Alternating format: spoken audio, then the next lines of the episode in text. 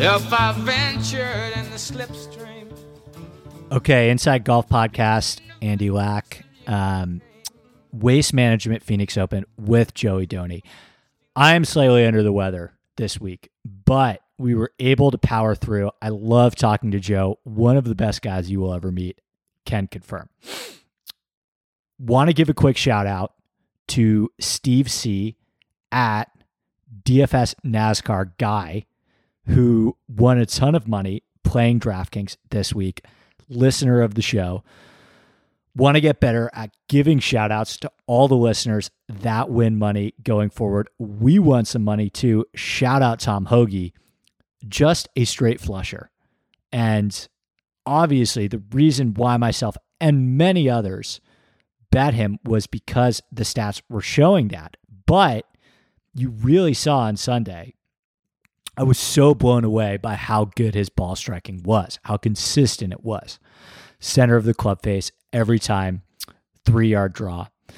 So shout out all the Hoge backers. That one was fun. We did go back to back at Pebble.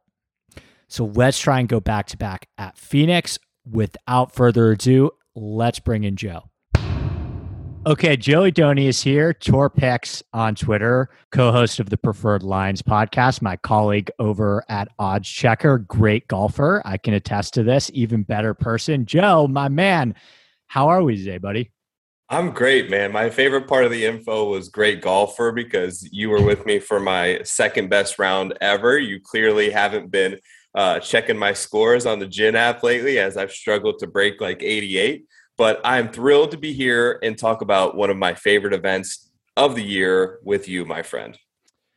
I didn't think about this until this afternoon, but I assume you were like me and hit Brooks last year because I know you're a Brooks guy.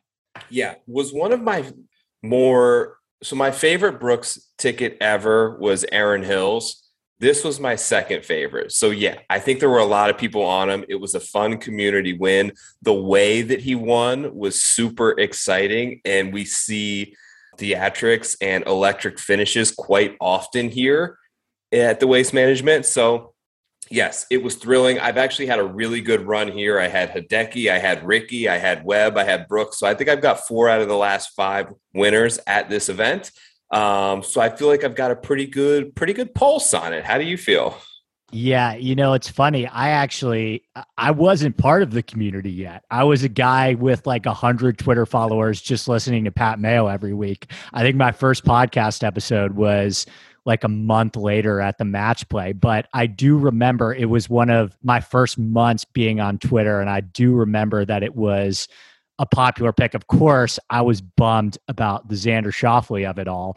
It was a great week. It was a great Sunday. I feel like this tournament, and we'll talk about the course in a second, but I feel like this course does such a good job of producing Sunday finishes because there's so many great risk reward holes and the course really seems to firm up over the weekend. So it almost seems like on Thursday and Friday, the course plays pretty easy. And then we get to Sunday and it's like guys are ejecting left and right.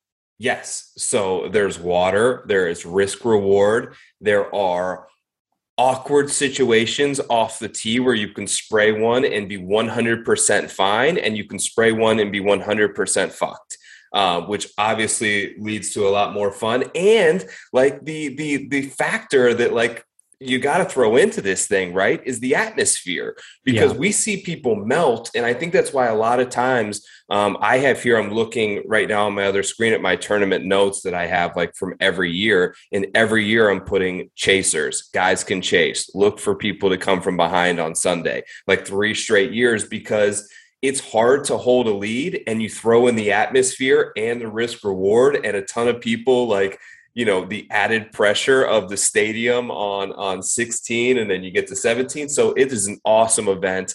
Um, really like this course really like where the scoring typically winning score ends up in that 15 to 20 range which i love. So uh, really looking forward to this event and and just getting out of the the course rotation mess that we've been in Oh yeah, me too. I'm so glad um, that we're done with that. Uh, we got a great stretch coming up because we go here and then Riviera and then I think it's Honda players, and before you know it, we'll we'll be at the Masters. So this seems like this is the last football week. I hope that we'll get some like diehard football guys coming over to to golf land going forward after after football season's done. So I, I'm super excited for this week.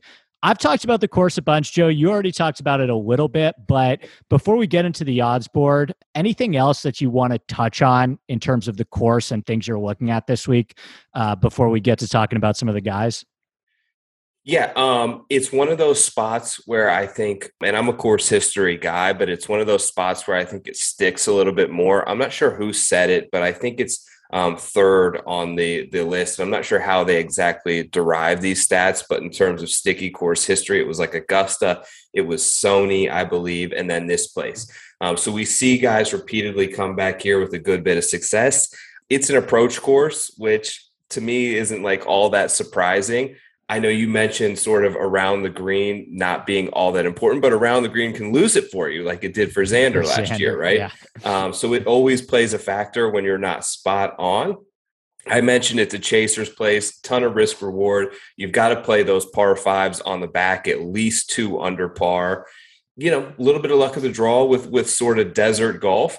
And the biggest X factor for me is guys who can really handle and are comfortable in that environment you know, we'll we'll talk we'll talk a little bit about guys that we like. I'm interested to see if, if any of the guys who've played well the last couple of weeks come up. All right, I don't really have a ton to add, so let's dive right in, man. I'm looking at the guys who are 25 and under on uh, DraftKings, but feel free to check. Uh, feel free to throw out any numbers that yeah. you want, Joe. And I would encourage everyone to check out the Odds Checker Golf Grid, which does the best job at uh, making that process very easy to navigate when shopping numbers. But DraftKings has Jon Rahm at six to one, and I pulled these up from this morning. So some of these might have moved just a little bit, but I had Jon Rahm at six to one, Justin Thomas at 10 to one, Hideki at 14, Hovland at 16, Patrick Cantlay at 16, Jordan Spieth at 16, Xander at 20, Scotty Scheffler at 22, Berger at 25. And then there's a little bit of a drop off after that. So let's kind of talk about those 30 and under guys. Who has your attention? Um, a couple of guys. I like a little bit of Justin Thomas this week. I have not bet him yet, but I do like the way that he sort of trends. Look, I can't, man, this is probably going to burn me, but I cannot justify Jon Rahm at seven to one. Mm. Um, I think Patrick Cantlay is is also overvalued right now. I think he's 16 to 1 here. I think he was 12 to 1 mm. on the book that I was looking at earlier. They they just aren't they're not winning at a Tiger Woods esque clip for you to sort of go at those low numbers. I think Thomas at double the number of Rahm makes a lot of sense. You look at a guy who was, you know, let's take two weeks ago, at Torrey, for example they were basically both tied after two days and the favorites to win. And they were just about even odds. Like Rahm was a slight favorite over Thomas after Friday at Torrey, but he wasn't double. You know, it's not like Justin Thomas was double the price of Rahm at that point. So I have interest in him. I kind of wanted your take on Spieth, right? Because I listened actually to to your take a little bit on your Inside Golf podcast that came out yesterday or the day before mm, on the tournament yeah. preview, and he's the the new swing, right? It's neurotic. It's always neurotic. It's unsettling to sort of watch on TV. I kind of got the feeling that so I was watching when he was on the eighth hole and he was like over the cliff. Mm. And something about that shot to me, like because it put it all right so he was thinking so much before every shot. And something about that shot with it just being hit a, hit the ball on one end of the shoulder and on the other end was like death that i think it may have like mentally like freed him of like some evil spirits i'm hoping where he just stepped behind the ball didn't do his routine and like hit it ended up making par and then he kind of went on a run right after that. So i don't know you know he's a he's a shot maker versus like trying to make shots, I think. So I'd love to see him get away from that. I think a little bit of confidence last week where he played great on approach. He's number two on approach at this course behind only Hideki, whose numbers are otherworldly at TPC Phoenix. So, where do you sit on Spieth? I agree with you. I thought watching Spieth yesterday was one of the weirder experiences I've ever had because you watch him next to Tom Hoge, who Tom Hoge hits it in the center of the club face every single time. It is a three yard draw on command, right? Tom Hoge is a straight flusher. Like I this is the first time I've ever sat down and locked into Tom Hoge. Man, he hits the ball so well and he makes it look so easy. And then you have Spieth over here who nothing looks right. He doesn't look comfortable. He's arguing with Greller. He's doing these weird deliberate pre-shot routines that aren't always consistent. Like sometimes he'll have a pre-shot routine for one tee shot and then it'll change a little bit on the next tee shot. And yet he had one of the best approach rounds on Saturday of anyone of the season. Like of the entire year, he gained almost six strokes on approach. So, I, where I kind of net out with Spieth, not for me from a betting perspective. I mean, he is 16 to 1 right now in a really good field. He was 23 to 1 last week in a field of really no one. I like a couple guys a little bit better, but I would go to him in DraftKings, I think, if the price and ownership is right, because I, I just think that you kind of, I probably have to do a better job at throwing the eye test out the window with this one guy because this is what happened to him last year. Like I talked about in my preview, the one thing that you can't do at TPC Scottsdale is hit the ball in the desert. That is the one thing that you can't do. And what did Jordan Spieth do last year? He hit the ball in the desert, and he, almost won. Strokes on approach. I know.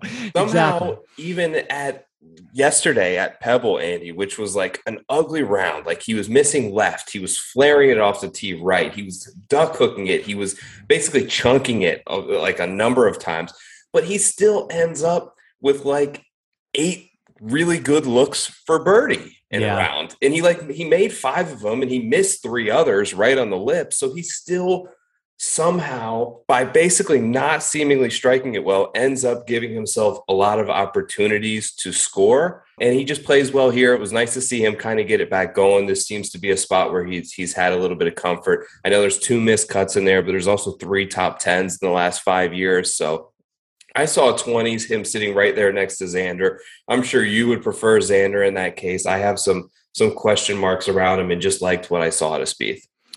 I have some question marks around Xander too. I, will be. I'm not betting Xander this week, but I love how little chatter it seems there is around Xander. Watch out because he's at the best in those situations. Maybe there is. I haven't listened to anything or spent a ton of time on Twitter today. I'm just speaking through the echo chamber of my various golf group chats, yeah. but he may have a little forgotten elite potential this week. My issue is people start I I feel like people see a two next to Xander and they think that is now a fair number. As the biggest Xander fan there is, I still don't think that's a great number on him based on his resume. I really don't in this field. And I love Xander more than anyone else. I don't understand why he is lower than guys like Sam Burns. Yeah, there's I would put a big question mark around basically betting any guy um, at any event sub like 16 to 1 unless they're on an incredible run at a course that they love. It's all hard to justify. The one guy that i've seen numbers got to go anywhere from 14 and i even saw a 20 earlier is Hovland. Like mm. t- to me, Vic is playing much better than Justin Thomas right now. I think you could argue that he's playing equally well, if not better, than Patrick Cantlay, and maybe just as good as Rahm right now. I mean, he's on an absolute tear. I know no real course history here to speak of, except I believe he played it when he was an amateur and played pretty well. But yeah, I mean, he's, he's coming over. I expect him to to do what he always does and be a great driver of the ball, which is going to put him in a lot of positions to make a lot of birdies. Do you think you'd be able to get there sub 20 with him? I could do 18. I would prefer him at 18 over Spieth or Xander. Mm. Okay. And DraftKings, you'd probably say, are you skipping Rahm and JT and starting with that Hovland? Are you starting with that Hovland or are you going to play Rahm and JT in DraftKings? I will not be playing Rahm. I will probably play some Justin Thomas just because I think Rahm and Cantlay eat up most of it there. Um, but I don't mind going to Hovland there as well, and then kind of going up. I, I do really like Sam Burns. You mentioned him earlier. Mm. Um, I think that he sets up great for you. I think you look at the comps, and maybe he's a little bit forgotten about this week. But uh, there was a thirty-five to one this morning, and that was the first and um, the first bet I made. Okay, so you are not. I'm berating you with questions right now. You are not parlaying Jon Rahm or Justin Thomas with Rams or Bengals money line. No chance. No okay. chance. Okay, me neither. The one guy we didn't talk about before yeah. we get into Burns that I want to talk about who's in this range is I bet Scotty Scheffler at 29 to 1. Now, statistic he's 22 on DraftKings. I, I think you can shop around. I think there was a 33 that I missed. I, am fine with him at 29. I think there's some some 28s and some 29s and maybe some 30s out there. Statistically, it's a fine case. It's not like an incredible case. It's a good case. Um, I just have such vivid memories, Joe, of following him at the Ryder Cup. And we touched on this a little bit at the top. You touched on it, and I talked about a little in my Sunday preview too. But just seeing how much he thrived in that atmosphere, the way that he just kicked Rahm's ass in that Sunday's single match um, that Europe absolutely needed does not get talked about enough. And my takeaway from watching him, I was like, this guy is not afraid. He's taking a ton of aggressive lines off the tee. And I think this is a course that benefits that. I've heard players say before, like, this is a really, really easy course to shoot par on. Like, you can take a bunch of irons off the tee. It's a really, really easy 71. But if you want to shoot 64 or 65 here, you really have to take some chances. You really have to go for it. And I just think Scheffler I think Scheffler plays aggressively. I don't really know how to quantify that, but just watching him, he hits a lot of drivers off the tee, maybe when he shouldn't. And I, I just I think it's a good number for him, a good course. He finished seventh here last year. So I'm in on Scheffler. Yeah, I don't mind it at all. 29 to 30, I think, is a great number there on Scotty. I didn't personally take it. So you're right. Total driving, he's going to excel on a course like this, where where the driving distance times accuracy is going to present you more opportunities for birdie.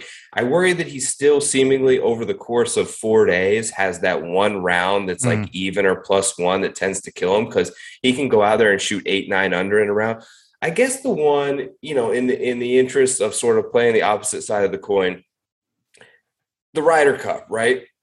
That situation, as much as the crowd and the environment was ruckus, it was really, I think, at that point, a nothing to lose and very stress free. And let's go out here and let's see if uh, David can slay Goliath type of deal. There was no expectations. There was no weight on his shoulder. He was able to feed off of the home crowd who was all rooting for him and sort of step on the gas when he had a little bit of momentum. When he stepped back onto the PGA Tour, there is a little bit of pressure on him, mm-hmm. right? Almost as much as anybody at this point. To everybody's kind of waiting for this breakthrough. Um, so I don't think there's as much of a uh, I don't have anything to lose mentality when it comes to this. I don't know if that's going to be a negative or a positive for him, but um, definitely, I think the fan environment is something that can help him. I just worry that, uh, you know, we've seen sort of the monkey grow bigger and bigger on players' mm. back who tend to struggle with closing the deal on Sundays. And I, would like to see him get it done to sort of get that get over the hump there, but I, I have some concerns about him in that regard. That's a really good rebuttal. I think you're I think you're right about that in the sense that and it's not like Scheffler has been a Sunday killer, right? Like he he'll go out and shoot 59 at TPC Boston on Friday when DJ's already 10 strokes ahead of him, right? And when he's gotten into the mix before at like the Houston Open, I remember he hasn't been great on Sundays, right? Now, I'm always willing to forgive that in a young player. We saw Sam Burns have four or five Sundays and Saturdays in a row where he was really bad and then he just figured it out. Um, but I agree with you. I think with Scheffler, like he is I don't know. Would you give him the title right now? It's him or Zalatoris, right? As best player. I guess you could throw Cam Tringale into that mix, but best player on tour without a win in terms of talent. I think it's definitely Scotty. I think Yeah. his his talent level in his career will will exceed a little bit of Zalatoris. I think already being on the Ryder Cup is just going to accelerate that for him. And it's a weird like it's a weird thing, man. Like like pressure and, and sort of coming through in the clutch is I don't know if it's a trait that you just have or it's learned or there's a little bit of luck involved, but I, I just always draw back on like my days of like playing sports and like you you draw up a basketball play and you have the last shot, right? That goes in. You don't know what's going to happen the first time you take it, right? You're on the free throw line. That goes in the first time you do it. All of a sudden now every game you have this confidence. Every all your teammates are looking at you like you're the guy that's going to close this game, but you miss the first one or two and you start to internally question yourself and you're like maybe let's let him take the final shot. You know what I mean? So it's it's you just the the in the clutch like that, it's sort of a weird thing that can um, you just need a breakthrough, like you said with Burns. Once you get that monkey off your back, you learn how it's done. It, the next one seems to come a lot easier. Well, let's go right into Burns because I, I want to hear your case for Burns because I, I don't I haven't made a move yet. I've never really been like part of that gang with Burns. I've never I think he's really good.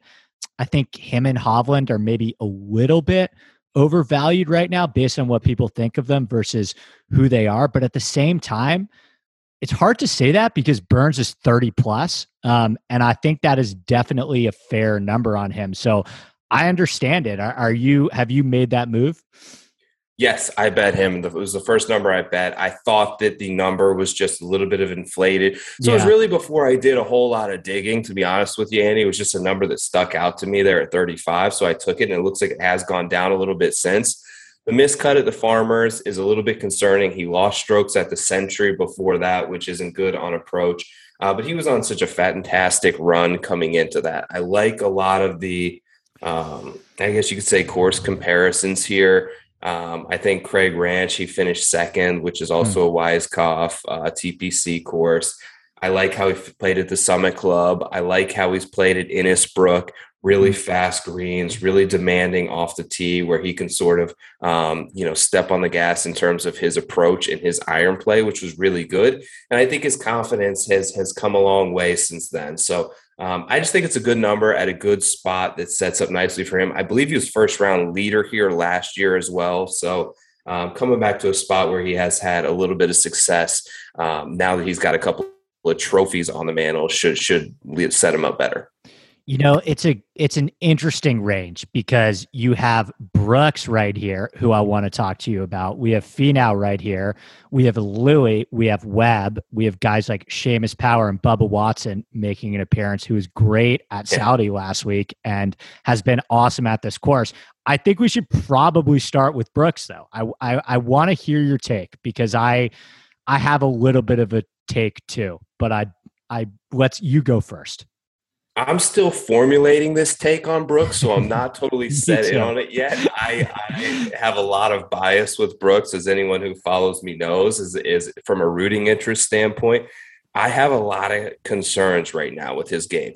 I don't love the equipment move to Srixon. I don't think that that's benefited him from a strokes gain perspective yet. Now, that said, he was terrible coming into this event last year, but it's a lot easier to stomach. I believe I had 54 to 1 than it is a 30 to 1. Yeah, look, what he did last year was incredible. He was six back after the front nine, six back. Yeah. He erased that deficit. And the fact that he got to stand next to James Hahn and basically melt him, who was the leader, um, was huge for him. And a guy like Brooks, who, like, I feel like he fuels the gas tank with intimidation. And the fact that I think he felt that working sort of gassed him up, right? As soon as he felt Hahn sort of sliding, he stepped on it further and was like, I'm going for the jugular here. And then they obviously had that moment on 15 where Hahn hooked it in the water. Brooks ripped a three iron to 20 feet, and that was pretty much ball game. But it's still, all this said, it took a pretty miraculous chip in on 17 that he may go there and hit 100 balls and make one of them from that spot. Like that was a pretty crazy. Um, the fact that that went in, it also took Xander sort of not coming through down the stretch and getting up and down there as well. So there were a lot of factors that are going to be tough to repeat, but the ball striking numbers right now are very concerning for me with Brooks.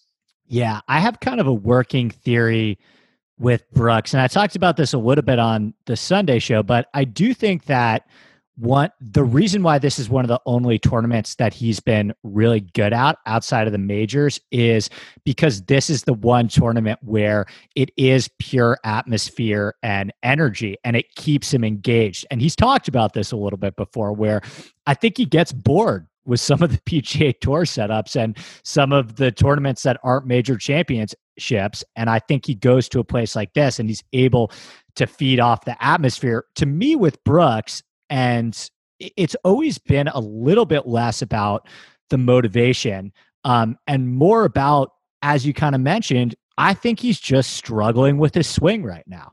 Yeah. And I, I, this is somebody I am up a lot of money betting on Brooks, but I made some bad bets on Brooks this fall swing. Like I made some not great bets on Brooks at like Mayakoba and Houston. And you know, I, I I watched him eye test wise, and it just didn't look good. And I said, I don't care. It's Brooks 30. He's so much talented than half the guys below him. And, you know, it's kind of we're in this predicament now this year because it's like the reason I didn't play Jordan Spieth last week at a course that Jordan Spieth loves is because I don't care about the course history, my eyes are telling me that Jordan Spieth is not comfortable over the golf ball right now. And that's all my eyes have told me dating back to the match where I thought he looked terrible. And I have no idea how he won that thing. So it's tough because I don't think he's fully comfortable with this swing right now. But of course, can he go out and win in Phoenix with no form? He did it last year. He did it. But I think there were more signs to um, last year coming in, plus just the bigger number, right? Look, one top 25 in his last 10 starts, I'm looking at here. Um, the approach numbers, I'm not sure when exactly the, the switch over on equipment and ball happened for him, but, you know, he took the break after the BMW where he didn't make the next leg of the, the FedEx Cup playoffs. And he's gained on a stroke on approach once since then. Um, it hasn't been good. So, and that was at the Sentry which is wide open, which gave him the forgiveness off the tee to, I think, help on that approach numbers a little bit. So it hasn't been good. He's in a really bad stretch right now.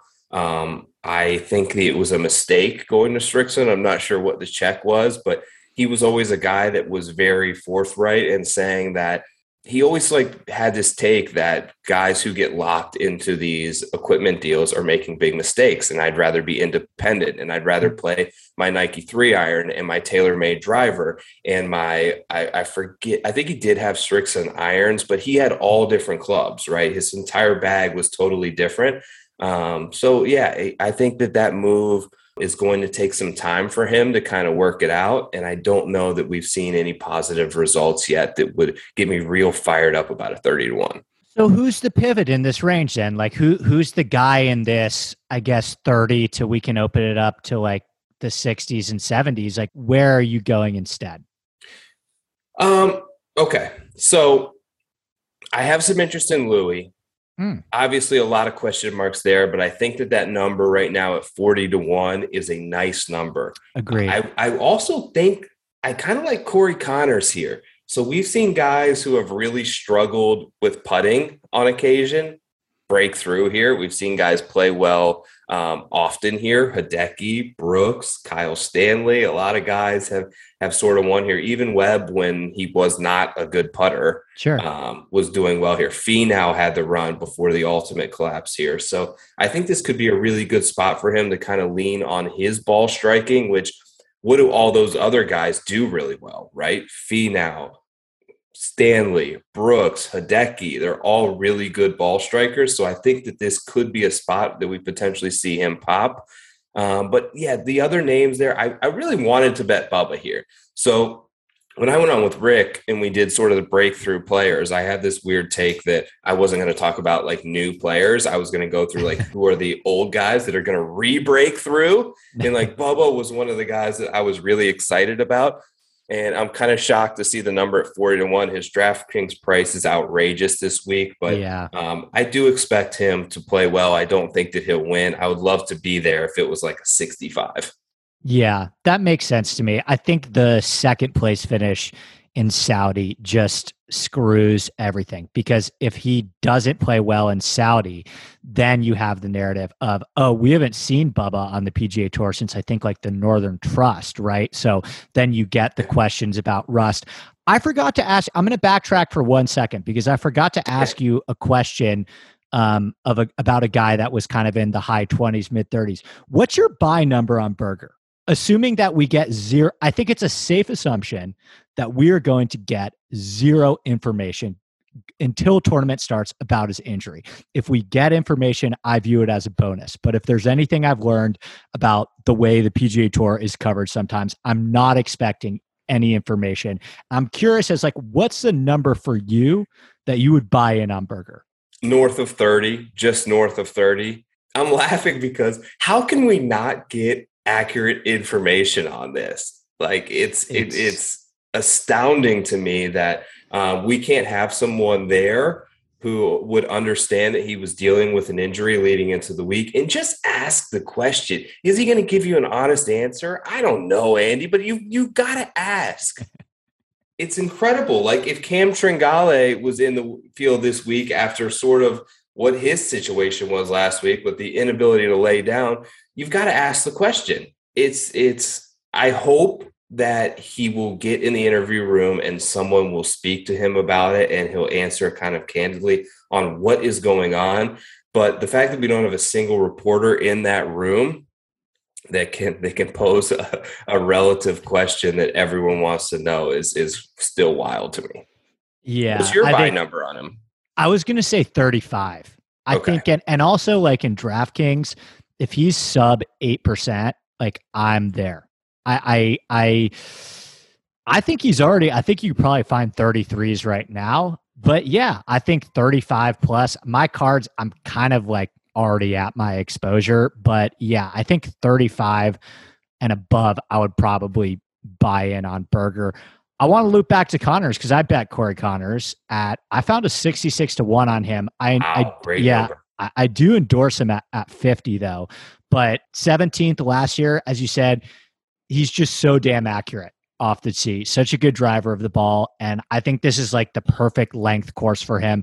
He's going to have a ton of mid to short irons. Um, he finished top five at the players last year, another risk reward TPC course with very similar greens. And, you know, he's coming off two missed cuts in a row. So he's kind of drifted a little bit. The spotlight is off him, and I don't really care that he missed the cut at Torrey Pines. I, I thought that was always kind of going to be an uphill battle for him, and he yeah. still hit the ball well, just couldn't putt. So Conners is somebody that I love this week, uh, both in DraftKings and betting. The only other guy that I was thinking about is I thought Abe at 55 to 1 was was a little interesting to me. And Matt Fitzpatrick played as somebody who bet Matt Fitzpatrick last week, like he was really good. He was he played really well and he was sneaking up that leaderboard a, as the week went on.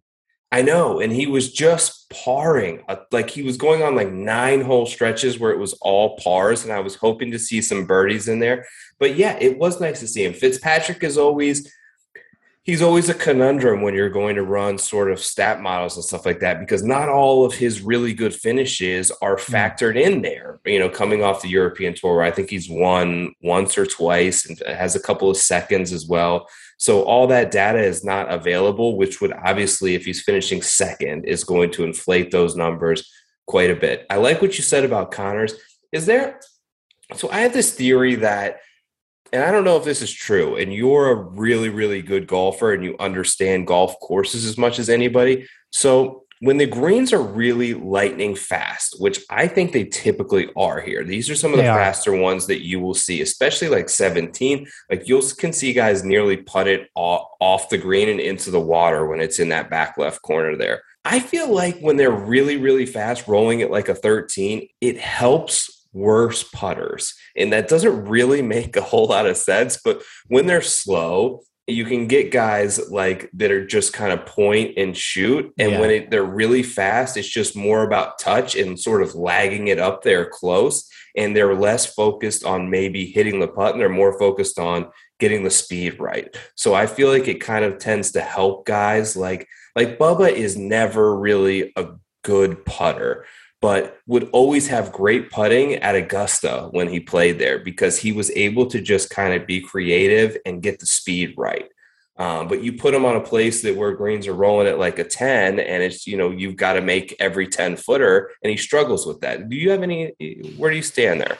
Oh, Joe, I've gone. I've this is a whole separate podcast. I've gone back and forth on this like a hundred times, but yeah, I agree with you for the most part. There are examples of both, right? Like there are, you know, you could say stuff. You, I mean, I look at what is the opposite of fast and true greens, POA greens, right? And POA have a ton of variance on them. It, it's an more of an inconsistent surface, right? And so you could say about Poa Green, someone like Kevin Kisner hates Poa because he's like, well, I lose a little bit of my advantage because I'm really good at green reading greens and I'm really good at getting the speed right. And on Poa, it just feels like I'm putting on Mars a little bit sometimes. But you put me on true Bermuda greens, and that's where I have my biggest advantage.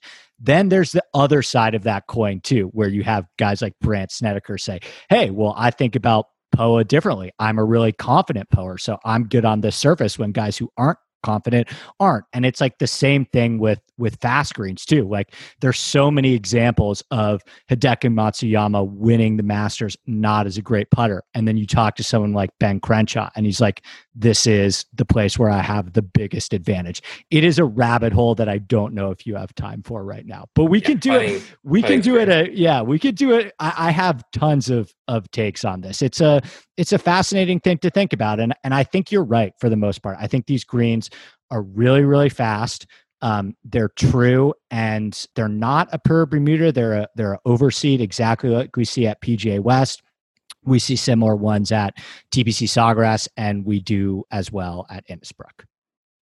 Yeah. Uh, sorry.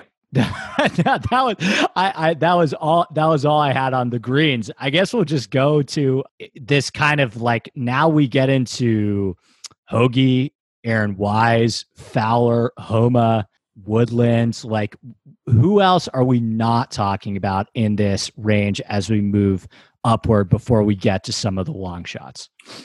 Uh, I like a little. I like a little Aaron Wise this week. I do see a ninety to one, which I think is a very valid number. I'm sort of going to be out on Hoge and List. Mm. Um, interesting though that I haven't, and I haven't taken in a lot. Obviously, we're at Monday in the week, but Talor Gooch is 66 to 1 and he was basically up there in in a field like um, the Sentry, the Tournament of Champions at 30 to 1, you know, and all these guys were there. Granted the field there wasn't nearly as many guys, but uh, I feel like he could be a little forgotten about after just a horrible stretch there at the Amex where he just played terrible at a spot that he should have played well. So, you know, Fowler's obviously in here. He's around like 80 to 1. He's going to garner some guys, but um, my next bet, sort of on the board, and I don't know if I'm skipping too far here, but I love Gary Woodland, and I think mm-hmm. you do too. I was always going to bet Woodland here, so I'm not going to shy away from triple digits. Yeah, he he basically did just enough for me at Torrey Pines to kind of reel me back in. He gained 2.8 on approach uh, in two rounds at the South Course. He's won at the Valspar on these overseeded greens, ninth at the CJ Cup, he's won here, good at TPC Summerlin, so he's got that kind of desert altitude TPC risk reward course resume. Awesome on par fives. Yeah, you don't have to twist my arm with Woodland. I bet Wise too. I bet Wise at 100 to 1. And I haven't done the best job so far of like describing where I went this week with my card. Like I kind of zagged a little bit and you know, Scheffler is the only guy I have below 50 to 1. And then we'll get to some of these long shots. I have like five guys over 100. And I know that sounds very strange in an event that is typically won by good players, but I think there are some really good options down here at some really good odds that I legitimately believe can win. And I do think Aaron Wise is one of them. He great at TPC Summerlin, contended at the Summit Club. Like there's going to be weeks coming up. Trust me on this one, Joe. They've already happened where Aaron Wise is 35 to 1 and people are all over it. I'd rather take a chance on him on the 100 to 1 weeks because I actually think his game sets up better for some of the courses that attract really good fields. Like you look at what he's done top 10 at Wells Fargo, top 10 at Memorial, top five at CJ Cup, 17th at the PGA Championship. Like these are all really, really good fields. So I do actually think he's good enough to win in a field like this, believe it or not. Yeah. You know what? I kind of like that strategy this week. Look, it's it's not what I think you probably last week you would have thought that you would end up with that type of card, but it's the numbers that we're presented with. Like I'm mm. looking at these guys in the hundreds and they make a lot more sense. Like these guys 110 to 115 to 1. KH Lee is there. Uh, Mito Pereira is there. Lucas Herbert, I have some interest in this week. Um, like these guys, are they, is Justin Thomas 10x more likely to win than one Siwoo of these Kim. guys? Siwoo yeah, Kim, like, who's 130 to 1. Right. I don't think he is. Yeah. Um, so the way that they've all kind of released these numbers and structured this this week, I think the books have an understanding that the majority of these winners the past couple of years have come from the lower numbers. Um, and they are the predominant players that are going to be in this field and the names that everyone knows and recognizes. And it's Super Bowl Sunday. I don't know if that has anything to do with it, but maybe they see an influx of tickets coming in and just people betting. But there's a lot more value, I would think, on this board at 100 plus um, than I see in just sort of stacking guys in the 20s and 30s. You mentioned Mito. I love Mito this week. I'm not sure I see him winning, but I'm absolutely there in DFS. I'm not super concerned about Pebble last week. Um, I, he just he had a ton of bad juju around him, and I knew this would happen. And shout out to my boy Luke, who I was talking about this with, where there was this craze with Mito in the fall where he was 35 to 1 and that was never going to be for me but we were always like we will eat when he stops getting talked about and drops uh, and the shine gets off him a little bit and he's fairly priced and i think he is fairly priced now i think the ball striking run that he had in the fall i think it was obvious that he was going to regress a little bit, but I still think that he is a very good ball striker. And it also seems like he's really started to figure out the putter as well. So Mito, I, I, love this week. Don't know if I I, I haven't placed a ticket yet. I, have seen some things as high as like 120, but I'll yep. be there in DraftKings. And then Joe, I've got like eight guys I could talk about. So however yeah. however you want to do this, we can go like back and forth. I don't want to spoil too much of lunchtime long shots. That's one of my favorite videos of the week. So you just tell me however you want to do this because I've got like six guys in here that I just think are are the gold. I haven't even made up my mind yet on a lot of them, but there's a lot of guys that I really like as well. I was on Matt NeSmith last week probably going to be on him again. I think he was first round leader here last year. I just think his game's in a really good place. He, I believe, he missed the cut on an MDF last week after one sort of poor round, but um, the guy's been playing really good golf. There's other guys that you just look from a course history standpoint that are not in good form, but you wonder if this is a get right spot for him. I'll tell you a few. Emiliano Grillo, Hmm. Maybe this is a get right spot for him. Brendan Steele has great course history here. Maybe this is a get right spot for him. Um, I don't know. There's there's there's just so many names. I think in this this range that um, I think it's worthy this week to sort of take some long shots.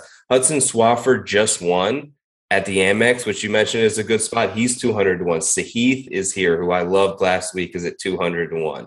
Cam Davis is another guy that I like big numbers. I mean, I'm just kind of chucking out names here, but I could really sit here and make a case for, I feel like all of them statistically in one way or another, setting up well for Phoenix. And at the price point, over 125 to 1, the investment you have to put into them is so little 5, 10, 15 bucks that it could give you a fun Sunday sweat here before Super Bowl Sunday. All right. We're going to play some some trivia, Joe. So uh, I, I mentioned that these greens at TPC Scottsdale have the same overseed as PGA West and a very similar overseed at TPC Sawgrass and Innisbrook. I'm not going to say it's the exact same because as you know, there's a little bit of a different climate in Florida, but it's very similar. Um, you and I probably most players like wouldn't be able to tell the difference between those ones. So I put all of the putting metrics together from these courses and I tried to figure out okay, who is the best on these types of greens on average based on all the rounds that we have. Do you want to make a guess at who is number one?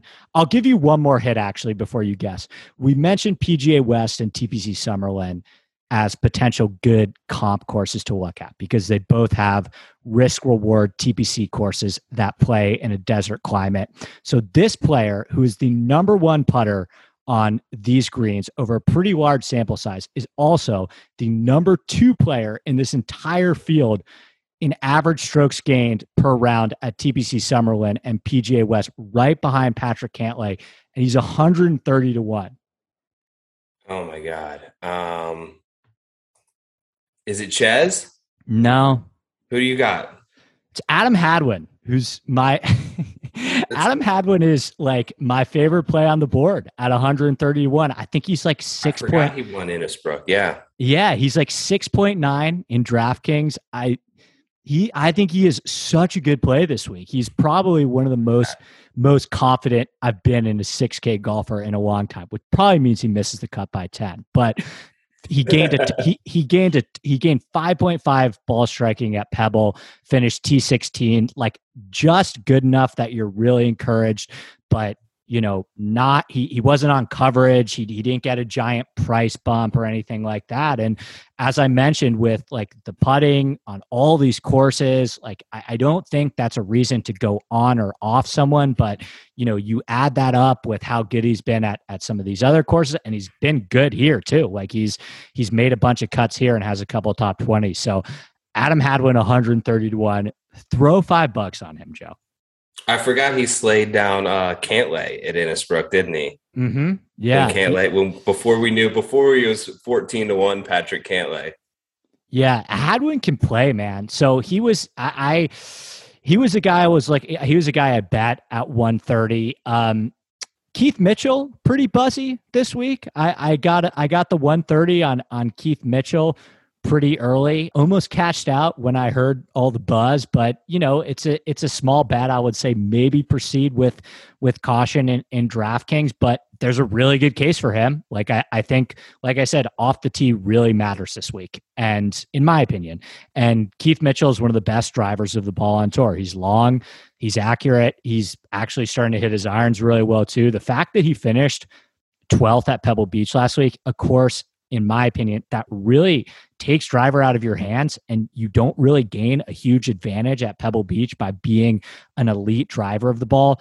Um, the fact that he finished 12th there, like that's really encouraging to me because now he goes to a course where I do think his driver can be used as a weapon. And I like that he almost won at the Summit Club too. He's he's kind of percolating. He's 12th at the RSM, 7th at the Sony, 12th at Pebble, and this is a better fit for him than all of those courses, but he's probably going to be that 7K guy that that is like 13%. So I would proceed with caution in that sense, but I think he's a good outright bet.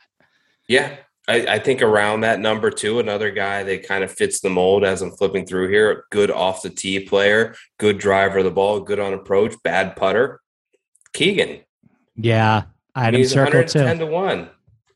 Yeah, and he, I mean, he's very fairly priced in DraftKings. Ten appearances here. He's made eight cuts, five top twenty-five finishes. So he's finishing top twenty-five here fifty percent of the time he plays. Again, like I don't think he'll be very popular because the 7K range is just loaded with guys that people are playing, but he still remains one of the best ball strikers in this entire field. So I'm with you on that. I have a couple more like super crazy guys that are more DraftKings plays um, and like top 40 guys, but anyone anyone else that like you are betting here? No, no one else that I've had bets on right now. Let's hear who you got in terms of uh, DraftKings darts. Well, oh, I forgot. I did bet Martin Laird at 150 to 1. the Desert Fox. Yeah, right. Like he's got four top tens here, two top fives. He's won at TPC Summerlin. He's putted really well on these overseeded Bermuda greens. Just gained 2.5 on approach at the Farmers. Really good mid iron player, really accurate off the tee. And I just I think he's a good play this week. And then, oh man, like, were you on Eckroat last week too? Did you like because I I I, he did something that was very frustrating to many people on uh, Friday. I had Eckroat in DraftKings. I did not bet him though, but yeah, it was, it was a little bit of a tough scene there. So he lost 4.2 strokes putting and missed the cut on the number on his one round at Pebble Beach on Friday. So he or it was Saturday because it was a it was a 54 hole cut. But he missed the cut on the number and he lost 4.2 strokes putting and missed a five footer um, on the second to last hole to miss the cut. So I think he probably let a lot of people down last week. I'm going right back at 6,200. Awesome ball striker. Um, really like that he finished 16th at TPC Twin Cities, which is one of the only events he's played on the PGA Tour, but he popped there, and that's another TPC risk reward course with a lot of water. So I will certainly have some Eckroat. Yeah, he's a really cheap price. Uh, what's the deal with Hahn? Because he's there at 6,200. I mentioned that he feels kinda, low, right? Yeah, he got melted by Brooks. It feels like he's sort of got as a guy that kind of has his spots and the ability. You know, it's hard to get at 6200 you're kind of just looking for a guy to make a cut but Hahn feels like a guy that just will randomly top 10 as well. So you get a guy at 6200 in your lineup who gets like finishes 14th and you've got a lot of room there if you're in one of these sort of large format gpps to kind of boom. Was it was it a covid situation at the farm or something happened with a withdrawal recently right I think he withdrew from Pebble Beach. He played Farmers and missed the cut, but he hit the ball he hit the ball really well at Farmers, and I, I, would be excited about that because again, I don't think Torrey's the best course for him. This is a much better course for him. Yeah, I'll be there at at six point two, and then the the the last guy that I'm just such a sucker for is like I'm never not gonna play a six point five k Matt Wallace because I think Matt Wallace is just very good. Um, yeah. He's so much better than a lot of the players he's priced around, and I know it's his first appearance here, but he did finish 14th at TPC Summerlin this fall on his debut, and I just think he's way too cheap. Yeah. So I'm looking it up now. It was COVID withdrawal last Wednesday, tested positive for James Hahn. So I think that that I don't know how the PGA Tour rules are, but if he's in the field this week, I would imagine that he's gotten clearance. Yeah. Um, I mean, I could talk about Dufner, I could talk about more, but I, I yeah. think that's I think that's probably it for me. Is there anyone we miss? Is there anyone else you want to throw out there before before we wrap up, buddy? No, just one. I mean, I guess I would just kind of harp on going back through my stuff to to like keep an eye on live odds. This is a course with a ton of volatility down the stretch, and like you mentioned, risk reward um, where chasers can come back and erase deficits rather quickly on this back nine. That's the way that they set this course up. That's what they wanted, right? Mm-hmm. They wanted excitement, they wanted drama. That's what we seemingly get every year. Um, don't be afraid of guys who do not start hot the way that I remember the year that Webb won and then I had him. He was extremely popular that week. And I think he was won over after the first day. And everyone was cursing him, like, why all this Webb chalk, blah, blah, blah. He just slowly chipped away. Finau faltered late. He got himself into a playoff and won. So you don't have to necessarily start hot, you need to finish hot. So pay attention to that. The crowd can play a big role And guys when you're sitting on a two, three stroke lead the the crowd feels a little bit different when they boo you on the tee when you hit a bad shot than it does when you're chasing from three down. They can really sort of fire you up and. Um, so that would be one thing that I would kind of note to pay attention to. Uh, have those live odds pulled up. Enjoy your Super Bowl Sunday, and if you see an opportunity to catch a guy three or four back on Sunday heading into the back nine, we know that we've seen a history of it happening before. Okay, before we get out of here, do you have do you have a take on the Super Bowl? Do you have a do you have a strong opinion? So I've been very this is hard for me because this is very biased coming from a Browns fan, but I have been anti Bengals all year. I, I took gotten, their I took their under six and a half wins this year. Oh, you did? Yeah. yeah. I don't know how they're doing it. Bur- I mean, the NFL is a quarterback league, so I get it, but I do not I do not trust their coach one bit with decision making. I think that their offensive line is It's- horrible. It's shaky. and I don't know how they're going to stand up to Von Miller and Aaron Donald. I think the Rams are so much more talented than them. Um, I'm going to bet the Rams. I hope to get a number around four or lower. I may do some props as well that have a little bit of fun, but yeah, I'm not going to be on Cincinnati. But they Yeah. scare me, man. Burrow, he scares like he's done this. Like as a guy who comes from Ohio, right? All my friends are are scorned now because he was at Ohio State. They're all huge Ohio State fans, and they let him leave, and then he beat them in the national championship. So, and now he's at Cincinnati. We're all Browns fans. Luckily, we're four and zero somehow against Joe Burrow. The Browns are since he's been a starting quarterback. But um, yeah, he he scares me, man. So good. I'm going Rams though. I am in the same boat as you, Joe, where I have just been so wrong on this team. I bet them, I bet the Raiders against them in the wild card rounds. I bet the Titans against them in in, in the in the wild card round. Yeah, I loved the Titans this week. So I'm speculatively on the Rams. I don't love the side or total. There's some uh there's some fun props that I'll definitely be involved in and tweet out. I I got like an anthem guy apparently, so I'll be Oh. in touch. Yeah, I'll I'll be I got like a rehearsal a rehearsal anthem guy. Um, so Okay. I'll uh, yeah I'll be I'll be in touch about maybe maybe we can exploit some of those props because I think it's a it's a tough line. Um, I think the over under is is a fair line. I I all the really smart football people that I talk to uh, talk about how the side and the total are like the sharpest lines of the year, but you can expunge tons and tons and tons of value. And I'm sure all these numbers have probably been hit already before by looking at the prop. So I'll, I'll definitely be um, involved in some of that. if you got an anthem guy, if he may have a little insight into halftime show props as well. There's also some fun stuff where books offer um, like parlays basically between the golf and football this week, Yeah. which are always fun to get into too. So um, we'll see what the offerings all, all sort of level out at, but I'm excited for it.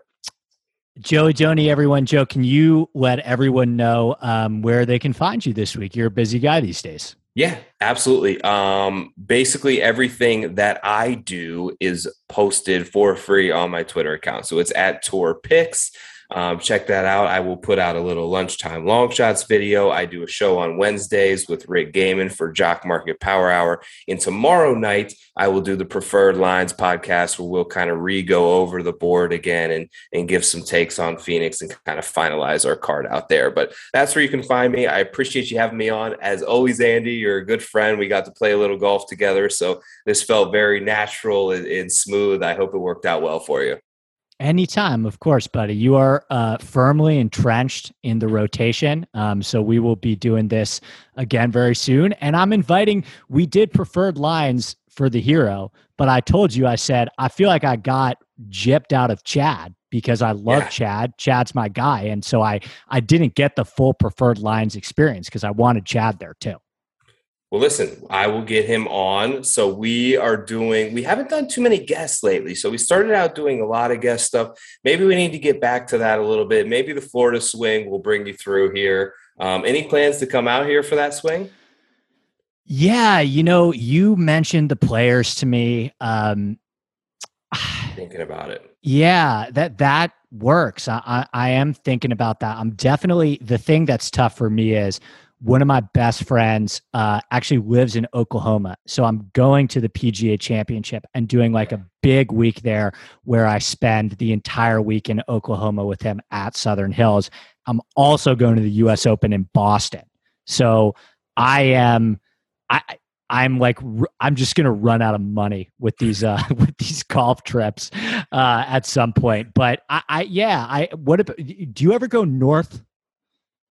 Like would you love do to go north. Yeah. do you ever- would- do you ever love to grace out- us in New York? I would love to check out US Open or something like that up in that area. I think would be very fun. We'll talk about it. We'll we'll, we'll get something together. But yeah, I was thinking about the players.